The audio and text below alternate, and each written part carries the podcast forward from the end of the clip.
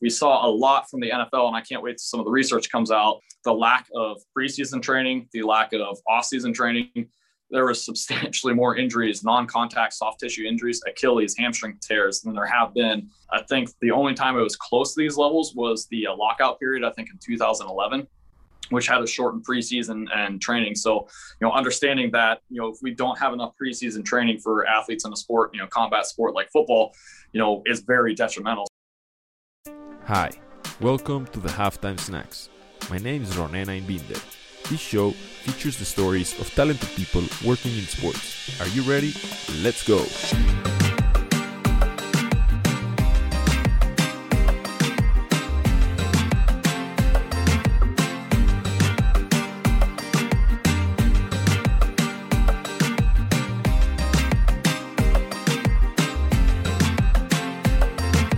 Joining me now is probably one of the most athletic guests we've ever had on the Halftime Snacks. He's the director of performance at Spire Institute in Ohio, where they develop and implement performance training to increase the athletic abilities from academy students to Olympic athletes. Spire Performance is one of the largest performance training centers in the US.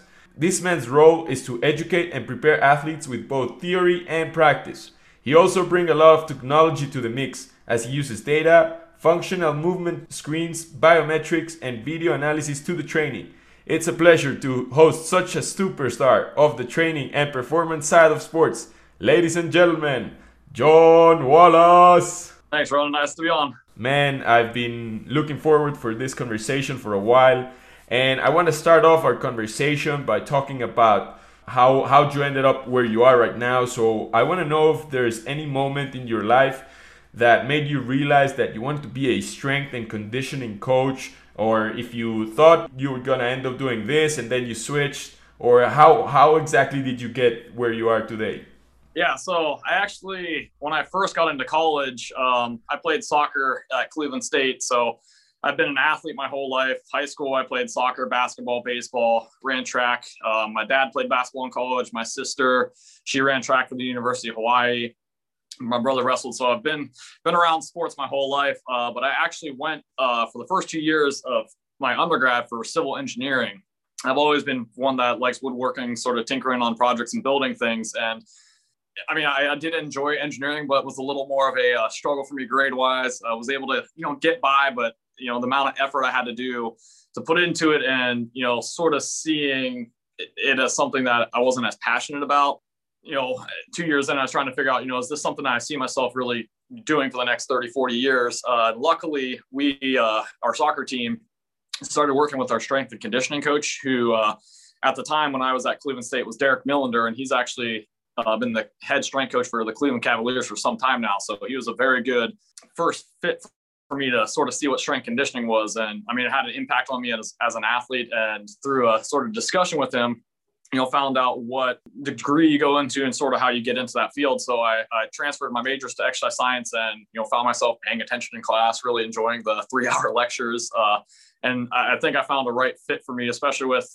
sort of my athletic background. Um, sort of say I'm a decathlete of athlete or sports. I was never really great at one sport, was pretty decent at a lot of sports. So I think it's something that, you know, allows me as a uh, sports performance coach or strength conditioning coach to uh, understand the sort of physical demands and the uh, training principles that we need to sort of hit for each sport. So it's something that I'm very glad that I switched to it. Uh, it's it's a very competitive field and one that you have very long hours and days, but I mean it's something I thoroughly enjoy. And if, I find myself reading articles and reading up on stuff outside of work, I think it's something that uh, I found a, uh, a career that I'm passionate about. So not mad for going into civil engineering because I think a lot of the uh, the principles, the physics, the kinesiology sort of you know clicks with what we do. But uh, I'm very glad I sort of found a field, and it, it's very enjoyable to see whether I'm working with a youth athlete to an elite athlete to see you know the gains in the athleticism translate to their you know the court, the field, the pitch, you know whatever sport they're doing, and how that can have a positive impact on their their abilities. I think we're going to talk more about how the structure of the training structures an, an, athlete itself, but we'll leave that for later because that's the that's the meat side of the conversation. But I want to know, as as a director of performance and training in one of the most important institutes of training in the U.S., I wonder what are some of the daily challenges that you face and how do you solve them or what's your uh, role or how your day to day looks like can you share with us a, a little bit of your experience as a performance director in there I'd like to say our challenges are probably similar to most, you know, sports performance coaches out there, you know, whether in the collegiate realm, professional realm. We have different sports and currently our, our academy for our high school and post grads are swimming and diving, track and field and basketball. And they're all, you know, three completely different sports in terms of their movement patterns, um, their training principles, and even their their sort of seasonal um, competition schedule. So uh, COVID's been very fun this year, also at throwing a wrench in terms of scheduling. So basketball is one, especially from our academy model, that our athletes will pick up games, you know, at the drop of a hat. They'll have, you know, a game planned on Monday, and all of a sudden they'll pick up a game Thursday, Friday, Saturday. So that sort of throws a wrench into, you know, what I had planned for those athletes in terms of their training. Um, so it's something as, you know, performance coaches, we got to be very, very, very flexible. I mean, we, we plan, we try to prioritize our training, get everything set in place. But you know, sports that have things that pop up and change, you know, an athlete gets injured, or you know, maybe this athlete played a ton more minutes than the previous game. You know, how can we best fit the training for that athlete uh, at that time? Where you know, sports that are a little more linear, we like to say, or sort of consistent with their competitions and even the importance of their competitions, we can sort of plan out more. We call them blocks, but consecutive phases of training that sort of meld into each other it's a nice bevy that we sort of have with our swimming and diving that has their competitions. Track has been a little more variable this year, just based on you know meets coming and going. Uh, we're actually hosting next week the Big Ten Indoor Track and Field Championship, and I have the fun ability of trying to schedule in the uh, strength coaches and their athletes. They get access to our weight room, and you know usually it's still something I got to schedule in so we make sure we don't have too many athletes. You know, just utilizing the racks. But now with COVID, we got to make sure we have enough distancing. Um, you know, teams can't be in there at the same time, so you know, those are your, your typical headaches that come from, you know, scheduling. And again, luckily we don't have, you know, a huge volume right now with our academy, but when I was at uh, Cleveland State as GA, there's 17 teams that we had for only two weight rooms. And one of them was pretty much just a basketball inclusive weight room. So the ability to schedule 16 teams in one weight room, uh, you know, make sure that, you know, everyone gets utilized the same ability at the weight room. You know, a lot of times those are issues as well. So you know, being flexible is very important and understanding that what we learn in school, the sort of theory, that's the the sort of masterful side of the coaching side is that you know we we understand these principles, but every coach has to be able to implement those systems to you know what is the equipment they have what's the space that they have you know number of staff members. And it's something that we're sort of getting to that point right now with our interns that we have is um, you know, going through this theoretical model with them. And I sort of give them these projects and prompts and they build up these workouts. And I'm like, okay. And I sort of throw a wrench in it.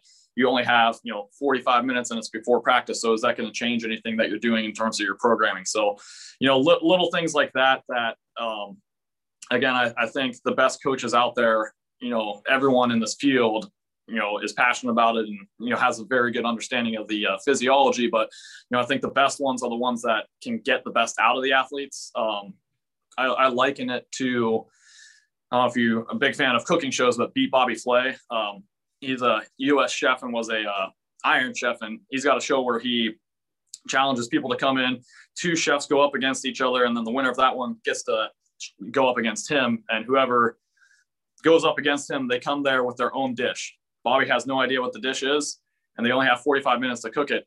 And a good portion of the time, Bobby still wins, not even knowing what the dish is. And I think that's a good sign of a, you know, good coach or a good professional is, you know, they can make the best out of what they have, limited time, limited resources. And, um, you know, that's something that I think throughout the years being here, seeing how this academy um, model goes and how sometimes the, uh, the game schedule or competition schedule can drop on um, just drop like that, uh, being able to be flexible and you know still provide the best that you can for the athletes so that they're you know performing optimally. And that's a big thing with us too because we are an academy. You know, our athletes are coming here to you know hopefully get a scholarship or go on and play at the next level. So, you know, in college you'll have athletes you know three, four, five years. A lot of times I only have athletes for one year. So you know we got to maximize that potential and also you know make sure they're playing at their optimum at any time because they don't know when a coach is going to be there you know recruiting them at a certain tournament i wonder how much is it relevant for you guys to get involved in an athlete's life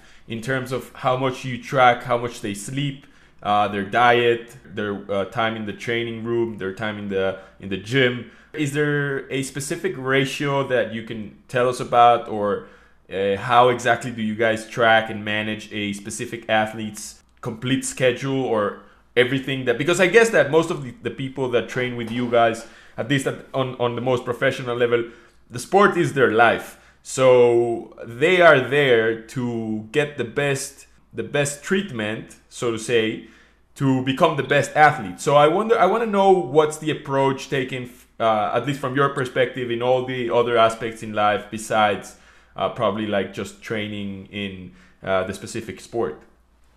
Yeah. So I mean, essentially, you look at stress and recovery. Um, there's a lot of research by Dr. Tim Gabbett. He has an acute to chronic workload, which essentially looks at your short-term stress, your acute stress, and then you know your long time stress, your chronic workload, and you know making sure that as we're training our athletes, if that short term, that acute workload grows too fast compared to what our chronic is, you know you can start to fatigue out athletes or overtrain them, and you know even if it's not a problem with the training load, if the athletes aren't recovering properly, you know you could have dosed in an appropriate amount of increase in training. And if they're just not recovering properly, whether it's you know they're lacking sleep, there's um, stress because it's final exam week, um, social issues. They broke up with a boyfriend or girlfriend. They're not sleeping great at night. They're staying up late, um, listening to sappy love songs. Uh, you know, all these things can, you know, affect how their body adapts to the training. So, you know, currently we do wellness surveys uh, with the athletes that are simple, just Google forms, or we've been playing around with some other um, samples from some different providers looking at their platform. And you know the biggest thing with that is you know are the athletes consistent with it? You know are they honest with it? And that's a, big thing is getting that uh, rapport with your athletes and you know them understanding you know we can have all the knowledge in the world but if they don't know that this stuff is meaningful and worthwhile you know they may not be as consistent with that data so uh, a big thing is pushing it to them and then also you know you know we can collect all this stuff and you know I, I love research and I love all this stuff but if it's not meaningful data if we can, don't do anything actionable with it we're just collecting stuff to collect stuff. So the big thing is getting a buy-in from you know the athletes, the coaches understanding too that hey, you know your athletes are training this much on you know the court or on the track or in the pool, you know swimming nine times a week, doing med balls two or three times a week, lifting three times a week. That's a lot of stuff. You know, even though your athletes are doing a good job sleeping eight, nine, you know, sometimes 10 hours a day on the weekends, and they're implementing pretty good sound nutritional um, um, habits, you know, they're still looking like they're fatiguing out. So maybe we got to look into the programming, you know, maybe what can we take away? What things do we not want to take away so that we can still maximize their development versus, you know, some of my other teams, uh, you know, we're not doing that much and they're still not recovering well. You guys are staying up and playing Fortnite till 2.30 in the morning. It's not a matter of what we're doing, it's how you guys are recovering. So that's a big thing with, um, you know, especially with our youth athletes, not that it isn't very important with our elite athletes. Um, you know, professional teams. Luckily, I'm in house here at Spire. I don't really travel much um, with our teams. Our basketball team just left uh, yesterday to go to IMG, both our high school and post grads, for a um, one of their big tournaments at the end of the year. And even little things like that with elite athletics is you know planning when you're traveling, uh, when you're going to get up, if you're flying to different time zones. So thinking about those things to optimize even the performance at that time. So I mean, technology is is very very big coming into sports science and I think we're sort of fortunate that we haven't dove into anything, you know, really big yet because the products continue to improve um, yearly. And to the fact that they're one getting less in cost, two getting more efficient, and then you're able to make a lot more out of just one product where they're starting to sort of um, work together cohesively. Yeah, it sounds like you guys are very dynamic in terms of the preparation of an, athlete. Uh, you're very personal with each one. Like each one is a very particular case and you're going to treat them differently. And i wonder that that's why you mentioned that if you're starting to see that uh, an athlete is degrading its performance it might be because he's training too much or he's not maybe getting the enough recovery or maybe he's he's not e- eating the necessary things. So I, what i understand is that it's mostly dynamic. You track it as you go. You kind of have conversations with the more personal trainers and you kind of try to figure out what can they do to be better. And i think that's great uh, john. And also in that side i want to ask you what are some of the like factors specific things that separate the good and the great athletes what makes an athlete that trains at the higher level great yeah i mean we've been fortunate to have a couple olympic athletes i mean gold medalists come through here we have I want to say five or six right now that are training to try to get to trials um, for the U.S. in their respective sports uh, coming up here soon. And really, I mean, the biggest thing is I'd like to say their character. Um, not that I mean any of the athletes I have are bad, bad, you know, people, but the, the character of athletes that are at that level. I mean, to get to that level, you've had to go through a lot. You've had to go through adversity. Um, I mean, they've all had a ton of different coaches, different coaching styles, and I would say the, their their effort, their ethic, their intensity, uh, and their ability to be coachable. Um, you know, you see that, and I don't think it's a matter of what sport those athletes are coming from. You know, if they're getting to that level, they they've obviously, you know, put in the work, but probably have been surrounded by very good individuals, but their their generalized character, their ability to you know come in day in and day out and sort of have that professionalism in every side of things. So not just the the training in the weight room, but the recovery, the nutrition, and you know doing the little things that are going to separate them. And I mean that's why they are elite because at the elite level, just you know a small little thing can make that difference. So that's something that uh, you know generally I've seen, which is nice because we do have the ability sometimes for our athletes to um, our, our youth athletes and even our academy athletes will train sometimes not in the same programming, but they may train up here when we have some of our other elite athletes in here. Um, we had uh, Katerina Stefanidis. She's a Greek pole vaulter who's been training out here for the past, I want to say five or six years. She was training here before she won uh, gold at the last Olympics. And, you know, fairly athletic individual. You see you're training up here, but, you know, no one really knows too much about track from a lot of our other sports that are training here and she'd be up here training and you know a lot of people would be asking oh who is that? Well just a pole vaulter and stuff and they'd find out who she was and i mean she's very very good with the individual. She'd you know have no problem talking with uh, some of the youth athletes and taking pictures and you know she's a perfect example of just the the sort of character that um, those athletes sort of personify as um, you know everyone's a person even you know celebrities elite athletes and I, I think that's a big thing that is good for some of our younger athletes to see is just how you know the athletes sort of carry themselves. You sort of think of them just as robotic creatures that just train train train and i like them to think of the russian and rocky. You know that's what you see and i mean they're they're people just like anyone else and you know generally when you get to meet them and see them you understand that you know they still have their own characters and you know personalities but when it comes time to train i mean they they get after it. And uh, that's, I'd say, one of the, the differences I've seen from the athletes that make it far in their sports. And even, you know, if you don't make it that far in your sport, it's, it's something that will carry on to your professional life as well. Would you say it's more of a mindset that you have to adopt rather than having, uh, let's say, a skill or a specific talent around a sport?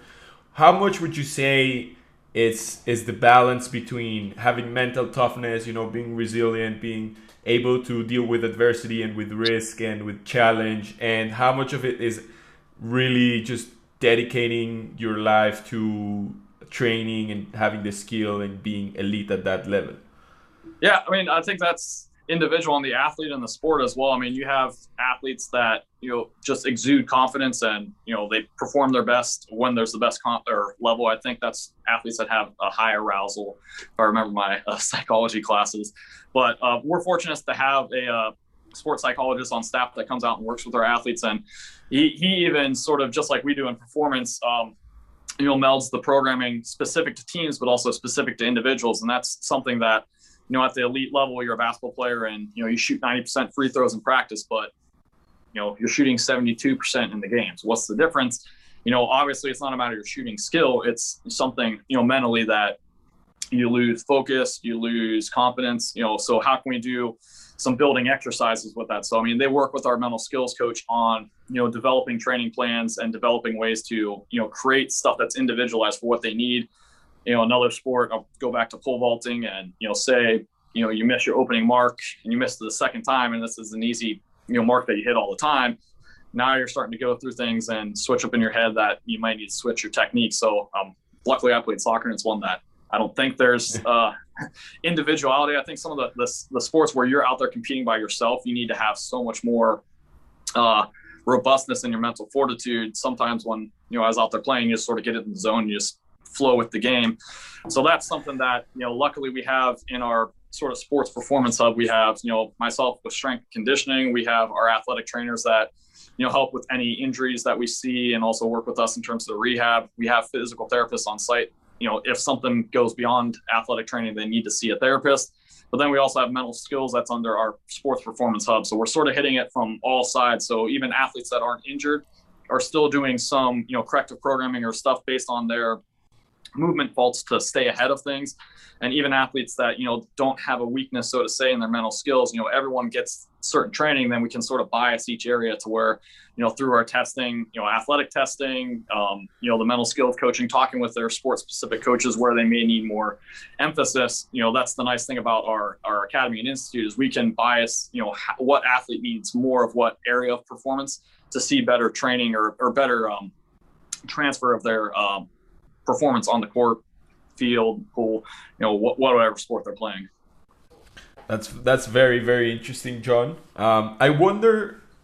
I, I've been thinking about this a while, and I'm sure that you can give me a very a complete answer. But I wonder how much of a difference it makes, for instance, for an athlete that was going to participate in the Olympics in uh, 2020, and then it got moved because of COVID so they move their their uh, schedule or their plan, as you were mentioned, how the the short term and the long term are two different things when it comes to uh, preparing yourself. I guess that an athlete and more like an athlete, a coach can know when is the day, exactly the day that the athlete is going to be at its peak in terms of performance. So I wonder how, how much of a difference it made for athletes that were preparing themselves for the Olympics to move it a year. And also because I guess that it, it for a human body, it's not the same thing, you know, as being 18 years old and being 19 in terms of like how your body is developing, how you're growing, how how your metabolism works, how uh, your genetics are made. So I wonder if it makes a big difference that they were moved for a year, and if so, how? And if so, would you say and this is just a personal question, would you say that it's going to be a little bit unfair for some of the athletes that were ready to go in 2020 and then now they have a bigger challenge or maybe a disadvantage because they couldn't take advantage of the advantage in, in 2020 so would it that be a disadvantage in 2021 and if so would you consider the 2021 olympics to be the year with the asterisks that doesn't really yeah. count? So what do you think about that yeah, I mean it's it's unique. Uh, I mean, if you go to individual sports versus team sports, I mean, so say soccer, um, if you're you know a team that's trying to pick your your team coming into it, well now you have an extra year to you know try to build up and build that culture and find out what athletes you want. Say you're you know a senior athlete that's you know gone to two or three Olympics in you know an individual sport, you know track or swimming or something like that, and you know you're starting to age a little bit. You know that extra year you know, you may have been peaked, ready to go, and think this is your last Olympics. Now you have to hold on to those physical abilities for a whole another year. Where you know, on the other end of it, you could be a young up and coming youth athlete, you know, just fresh out of college or even out of high school, and that extra year of physical development may help you be able to now, um, you know, for USA uh, like track and swimming, we're very gifted to have a lot of athletes that have their A standards, which is minimum qualifying numbers to get to the Olympics. But because of that, you know, you have to go to trials, and they only allow so many athletes from our um, nation to represent them at the Olympics because you know if they didn't, we'd have so many athletes. So that can be a positive for some sports and some sports not so much. And I think it's it's just individual. And a big thing we've seen, we've had a couple athletes that have actually trained out of the National Training Center um, in Chula Vista and because during COVID, uh, California shut down completely, so they shut down that training center. So we actually had a couple athletes come out here because we want to sort of out in the middle of nowhere in Ohio. So our positivity rates were supremely low compared to other you know places in Ohio, but even compared to the rest of the country. So you know that's a big thing too is you know where were athletes that were able to train at our national governing bodies you know if those shut down okay where do you train and if it's a sport that doesn't have a lot of you know funding or these athletes are developmental, so they're not sponsored by you know Nike or Adidas, or they're not you know really getting money on a professional circuit yet. How do these athletes train at a high level, which you have to pay for coaching when you can't go to you know the places where you train? So I think. I mean, it's it's going to be interesting to see how this Olympic comes up. Uh, we've been seeing some in swimming and track, though, even through indoors for uh, swimming and um, you know, Caeleb Dressel's been breaking records left and right the past couple months. Uh, you know, I think there may be some some positives with that with some of the individual sports, but also, you know, be interesting to see with the team sports, you know, how much were they able to still play, um, you know, soccer leagues, football leagues, you know, games have been canceled here and there. So it may be hard for teams to have that typical consistency and build that um, sort of cohesiveness within the team. So I mean, it, I'm not sure really how to answer that. I mean, it's it's it's going to be very interesting. I think you might see some really big surprises, and also like in the positive realm, but also in the negative. So I mean, I'm hoping that all the athletes that you know have found the opportunity to train have been able to maximize it because it's it's been difficult, especially depending on you know what country you've been from, you know where the training's been, what's been shut down. Yeah, and would you say it's it's still a fair competition because all of all, like all of the athletes had the same opportunity to train, or would you say it doesn't really count because of how you know people train their whole lives to, and they were thinking about you know aiming for 2020, and now it's 2021, and it probably wouldn't sound so much, but in, I feel like in a body in an athlete's body, it's a completely different story. So, what's your take on that? I think, I mean, for still them getting there, I mean, that's the Olympics for most sport is the, you know, epitome of the highest competition and the most pre- prestigious, you know, place you can be in terms of represent your sport and your nation. So I don't want to say that this Olympics would be an asterisk because it's, I don't think fair to say for the athletes that have trained really hard and are going to get to go there. Um, I, I think it's just going to be a unique challenge for, you know, those that have had a change, especially maybe senior athletes that have trained for so long with consistency, you know, having this for the past year and a half, you know, all of a sudden change what could have been eight, nine, ten years of, you know, program training. And now you throw something into their training plan that's different. They're training somewhere else. They're training maybe under different situations, whether they're, you know, competing at different times. So, you know, that could be something that may be disadvantageous versus a youth athlete that or a younger athlete that, you know, this is just something new and we'll deal with that. We'll brush it off. Uh, so yeah, I mean, it, it, it's, it's hard to say. Uh, I mean, I'm very interested to see what the results come this year. And, um, you know, I think we're going to learn a lot, um, especially from the sports science side, as we're, you know, tracking a bunch of these things that, you know, maybe there could be some positives. You know, athletes are resting longer. We're seeing better results. We saw a lot from the NFL, and I can't wait till some of the research comes out. Um, the lack of preseason training, the lack of off-season training. There was substantially more injuries, non-contact soft tissue injuries, Achilles, hamstring tears than there have been I was looking at a graphic from Dr. Hansen. I think the only time it was close to these levels was the uh, lockout period, I think in 2011, which had a shortened preseason and training. So, you know, understanding that, you know, if we don't have enough preseason training for athletes in a sport, you know, combat sport like football, you know, is very detrimental. So, I mean, there, there will be hopefully some positive uh, stuff coming out of this too that can help us understand implementation of training, you know, off season, in season, post season that you know, although there's lots of negative things with COVID, you know, can we take the positive from this and you use it as a learning effect?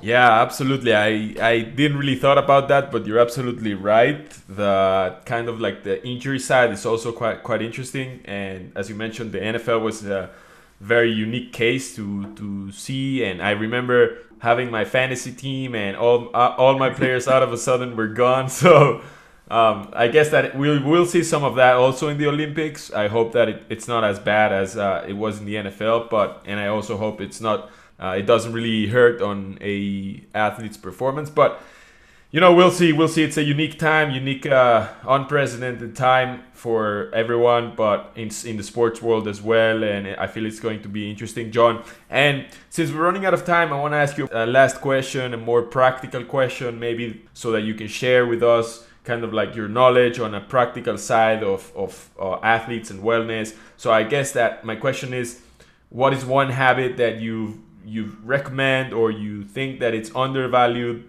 that people, athletes, uh, people that are that are trying to get into a very healthy, you know, lifestyle should do more or they don't value enough? And why do you think it's important one thing I'd say honestly is just the intensity that you put into your training, um, and it goes to every type of training. So, you know, whether you're doing conditioning um, to improve your fitness, trying to get you know stronger, trying to increase your vertical jump, um, and even stuff like flexibility, mobility. Um, you know, stuff just doesn't happen. Like we need to stress the body for the body to adapt. We also need to recover, and you know, those are the important things that I think the harder you train, obviously, the better results you're going to get. But on the other side, if you're not recovering just as hard, you know, making sure you're going to bed at the right time, getting enough sleep. So, I mean, that's generally another thing I've seen besides the character with elite athletes is they just go harder. I mean, every session, whether it's something that seems um, minuscule, like a recovery session where we're focusing on so what we call them correctives, but they're um, individual routines based on our functional movement screen with them. You know, putting the focus in that where it just seems like you're laying down, stretching, and you know these movements don't matter how we do it. What actually does, if you actually put some intensity and effort into it, even though it's not a super fatiguing thing, you're going to start moving better. You start moving better. I can train you in better positions and increase your strength and better ranges of motion. Your knee's not going to hurt as much. Now we're going to be able to do more plyometrics. It's going to help you jump. So, you know, everything's a snowball effect. But I'd say um, the ability to work hard, whatever you're doing, and putting in that effort and intensity, I mean, it separates the difference between getting the results you want. And sort of like a battery that's fully charged first, you know, charged 70%. You know, you can work as hard as you can at 70%, or you can work, you know, not even as hard as you can at 100% and still get better results than the 70%. So making sure you're recovered and putting in that intensity. Um, so that's something I've, I've probably seen for myself personally as an athlete going through stuff, but really, you know, and that goes across the board from elite athletes to young athletes is, you know, putting in that intensity, I think really drives your results. Would you say it's more about training smart than training hard? Yeah, well, you should always train hard. And I've used this analogy for our interns a lot. Uh, you know, work smart, not hard. In our field, you, you have to work hard but sometimes more is not always better. So that's the difference is, you know, you mm-hmm. need to train hard to get the results, but, you know, doing a ton of stuff sometimes can be a detriment. And, you know, for our field, I mean, we call ourselves more sports performance and strength conditioning because we're focused on sport athletes. I don't, I don't train Olympic lifters, bodybuilders, power lifters. So, you know, what we do in the weight room is not their sport. And quite frankly, not a lot of them like it. I'm a strength coach and I really don't like lifting that much on my own. I do it because I have to, and it's sort of my job. But um, you know what we do with the athletes we need to make sure that is increasing their performance. And you know we use the word or the phrase minimum of effective dosage. So you know can we do the least of what we need to do to get the biggest result? And you know sometimes doing so much more substantially may only increase that you know mm. extra athleticism whatever that metric is a little bit. Well could we just not do that and let them recover more and then perform better in their sport? So you know whatever we're doing there needs to be intensity uh, but sometimes you know less is more. It's just the intensity always needs to be there, um, unless it is something that we're trying to get them to recover. Uh, for our basketball guys left yesterday, we had a recovery day. They were sore from the past couple of days of training, so we did some foam rolling, stretching, and you know wanted to get them up and moving. But you know they've done so many recovery workouts and it gets monotonous, so we play dodgeball. Um, it's enjoyable for me because I love to watch them just bash each other with football, soccer balls, and other things. But when I was explaining to our interns too, I mean, you saw their faces; they were having fun they had a good level of arousal in terms of, you know, psychologically having some intensity to it. They were moving upper body, lower body. So it was a nice finish to their um, workout, which seems like we're just playing games, but it was actually something that um, had better intensity, so to say, versus if I would have had them do, you know, a nice little jog dynamic warm up, which, you know, would have been boring for them. So they wouldn't have brought that intensity. So sometimes as a coach, you know, finding ways to manipulate the variables where the athletes don't know what you're doing, but you still sort of bring the best out of them. That's absolutely fantastic, John. I want to thank you so much for your your time, for your insights, for everything you shared with us, man. You're a superstar of the training and performing side of sports. Uh, I want to thank you again for coming to the halftime snacks and being with us on this COVID time, this pandemic, you know, social distancing and everything. But man, I believe you're doing a great job and keep it up with the great job on on on uh, performance and everything you're doing at Spire Institute, man. You're an absolute inspiration.